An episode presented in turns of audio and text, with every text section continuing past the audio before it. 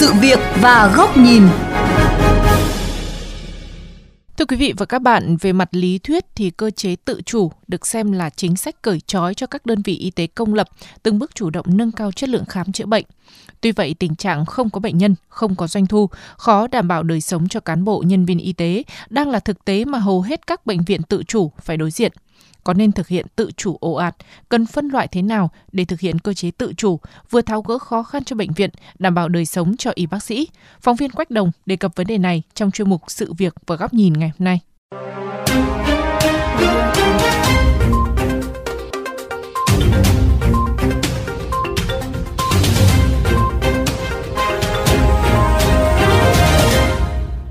Đến thời điểm này, năm 2021 được coi là năm khó khăn bậc nhất đối với cán bộ, y bác sĩ của Bệnh viện Đa khoa huyện Trương Mỹ, Hà Nội. Bác sĩ chuyên khoa 1 Đặng Trần Chiến, Giám đốc Bệnh viện Trương Mỹ cho hay, ngay cả thời điểm chưa có dịch COVID-19, bệnh viện tuyến huyện cũng vắng bệnh nhân. Tuy vậy, khi dịch COVID-19 diễn biến phức tạp, lượng bệnh nhân đến viện ngày càng giảm. Mỗi ngày chỉ có khoảng 50 đến 60 bệnh nhân, chỉ đạt 62% kế hoạch, khiến lương của cán bộ, y bác sĩ cũng phải có sự hỗ trợ từ thành phố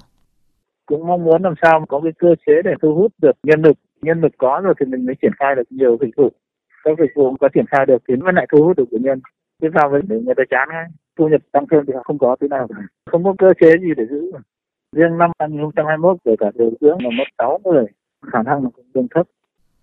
Bác sĩ chuyên khoa 2 Chu Đình Năng, Giám đốc Bệnh viện Đa khoa huyện Đông Anh Hà Nội cũng cho biết, năm 2020, đặc biệt là năm 2021, số lượng bệnh nhân đến viện giảm rất sâu, đặc biệt khi cả nước phải tham gia chống dịch. Trong khi lượng công việc của y bác sĩ đều tăng lên, nguồn ngân sách chưa có, lương cán bộ y bác sĩ cũng chi trả từ nguồn thu của bệnh viện, khiến đời sống của y bác sĩ rất khó khăn.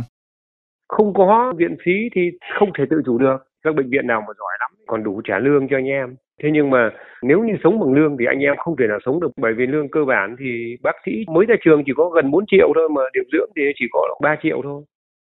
Không chỉ bệnh viện tuyến huyện mà ngay cả một số bệnh viện lớn tuyến trung ương cũng không tránh khỏi khó khăn khi thực hiện cơ chế tự chủ. Tiến sĩ bác sĩ Phan Hoàng Hiệp, Giám đốc Bệnh viện Nội tiết Trung ương cho biết, có những thời điểm bệnh viện gần như không có bệnh nhân do thực hiện giãn cách xã hội. Doanh thu của bệnh viện khi chưa có dịch đạt khoảng 700 đến 800 tỷ đồng một năm, nhưng từ năm 2020 tới nay, doanh thu của bệnh viện chỉ đạt 40 đến 50% con số này, khiến bệnh viện đối diện với hàng loạt khó khăn. Câu chuyện hàng chục bác sĩ bệnh viện Tuệ Tĩnh xuống đường đòi lương xảy ra tuần qua cũng phần nào cho thấy những khó khăn của một số bệnh viện khi thực hiện tự chủ. Lý giải về việc phải xuống đường đòi lương, bà Lê Thanh Bình, tổ trưởng tổ công đoàn bệnh viện Tuệ Tĩnh cho biết, từ tháng 5 đến tháng 11 năm 2021, gần 160 cán bộ nhân viên bệnh viện bị nợ lương 50%, tháng 12 chưa nhận lương và lương tháng 1 khả năng cũng sẽ chưa có. Ngay như bản thân tôi công tác tại bệnh viện Tuệ Tĩnh đến năm này năm thứ 13 thì ờ, hệ số lương đầy đủ của tôi tính cả phụ cấp là được 4 triệu 8. Nhưng từ tháng 5 đến ờ, bây giờ thì tôi chỉ nhận được là 2 triệu 4 và với cái cuộc sống phải trang trải ở Hà Nội mà một đách ba đứa con thì đấy là một cái điều rất là khó khăn. Nói về cơ chế tự chủ tại bệnh viện, Phó giáo sư tiến sĩ Nguyễn Đức Lộc, Viện trưởng Viện Nghiên cứu Đời sống xã hội cho rằng, y tế và giáo dục là những lĩnh vực nhà nước phải chịu trách nhiệm một phần để duy trì hệ thống an sinh xã hội. Do vậy, chuyển sang mô hình tự chủ, thị trường hóa đôi khi nhiệm vụ bảo đảm an sinh xã hội sẽ bị ảnh hưởng rất nghiêm trọng. Chuyển sang cái mô hình cơ chế tự chủ thì nó tạo ra một cái áp lực rất là lớn cho chính đội ngũ y bác sĩ và cả những người bệnh nữa cũng phải trả chi phí tương ứng để bù vào những cái khoản thu chi như vậy. Chúng ta cần phải cân nhắc có những cái lĩnh vực có thể chuyển sang tự chủ nhưng có những lĩnh vực thuộc dịch vụ công mà nhà nước cần phải giữ vai trò điều tiết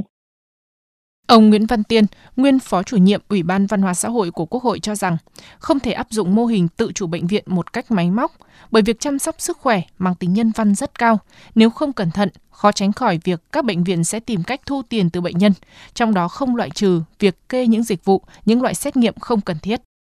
Tự chủ nó phải xét tùy điều kiện một số bệnh viện tự chủ có mức độ không phải là tất cả tự chủ, đặc biệt là những cái bệnh viện như bệnh viện y học cổ truyền, bệnh viện ngồi hồi chức năng mà tự chủ phải nó có một cái mức độ nhất định bởi vì trong các cái bệnh viện này, việc sử dụng các kỹ thuật y tế hiện đại nó không như là các bệnh viện tây y khác, cho nên là cái nguồn thu nó rất là khó đấy là cái mà chúng ta phải phân loại và phải xác định tự chủ, chứ không tự chủ một cách ảo ạt à.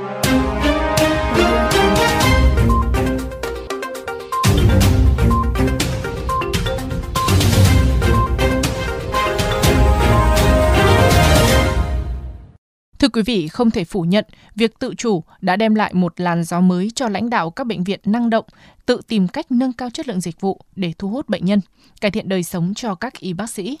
Tuy vậy, việc tự chủ một cách ồ ạt cũng khiến cho nhiều bệnh viện không có nguồn thu, đối diện với nguy cơ không có tiền trả lương, trong khi bối cảnh dịch bệnh, đội ngũ bác sĩ rất cần sự chăm lo, động viên một cách thường xuyên. Mời quý vị và các bạn đến với góc nhìn này của VOV Giao thông có bài bình luận với nhan đề Cần sớm tổng kết để đưa ra mô hình phù hợp. Trên lý thuyết, trong mô hình tự chủ bệnh viện toàn diện theo nghị quyết số 33, các bệnh viện được trao quyền tự chủ trong việc nâng cao chất lượng khám chữa bệnh để thu hút bệnh nhân, qua đó nâng cao thu nhập cho đội ngũ y bác sĩ. Tuy vậy, thực tế triển khai tại nhiều bệnh viện cho thấy, khó khăn lớn nhất mà các bệnh viện phải đối mặt là liên quan đến cơ chế tài chính. Theo quy định, bệnh viện được quyết định giá dịch vụ y tế đối với dịch vụ khám chữa bệnh theo yêu cầu trong phạm vi khung giá do Bộ Y tế ban hành và thực hiện kê khai giá, niêm yết giá theo quy định của pháp luật về giá. Song đến nay, Bộ Y tế vẫn chưa ban hành khung giá dịch vụ khám chữa bệnh theo yêu cầu để các bệnh viện tham khảo, áp dụng. Điều này khiến rất nhiều bệnh viện lúng túng, khó thực hiện. Còn nhớ năm 2020, Bệnh viện Bạch Mai đi tiên phong triển khai thí điểm tự chủ toàn diện. Tuy nhiên, khi bệnh viện đưa ra khung giá khám chữa bệnh kết thúc năm đầu tiên thực hiện cơ chế tự chủ, tổng doanh thu bệnh viện năm 2020 giảm hơn 2.000 tỷ đồng so với năm 2019, tức là giảm khoảng 30% dẫn đến thu nhập của cán bộ, viên chức giảm nhiều, tính chung giảm 30%, có bộ phận giảm đến 50%.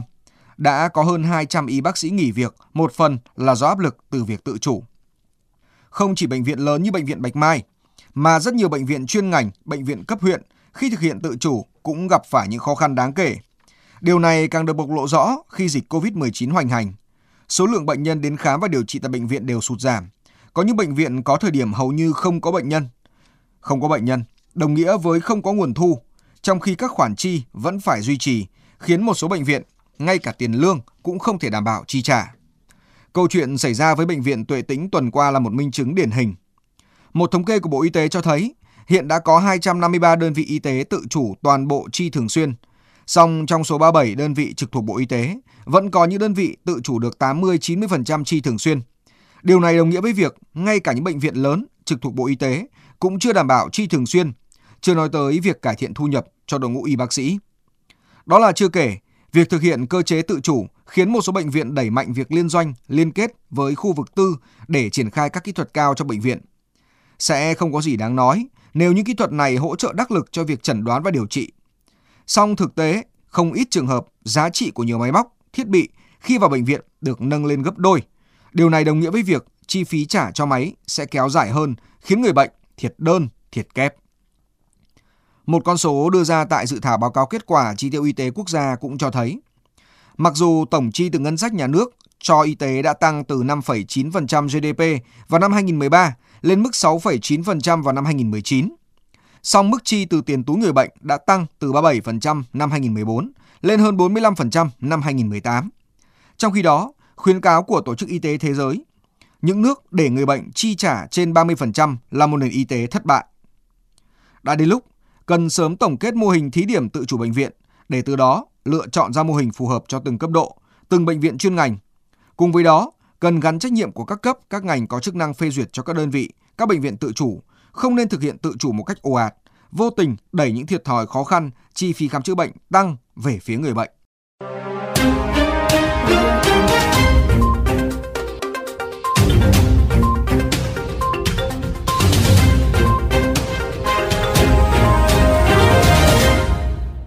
Đến đây, chuyên mục sự việc và góc nhìn với chủ đề Thí điểm tự chủ toàn diện bệnh viện đã đến lúc cần nhìn lại cũng xin được khép lại. Quý vị và các bạn có thể xem lại nội dung này trên vovgiao thông.vn, nghe qua ứng dụng Spotify, Apple Podcast trên iOS hoặc Google Podcast trên hệ điều hành Android. Cảm ơn quý vị và các bạn đã chú ý lắng nghe.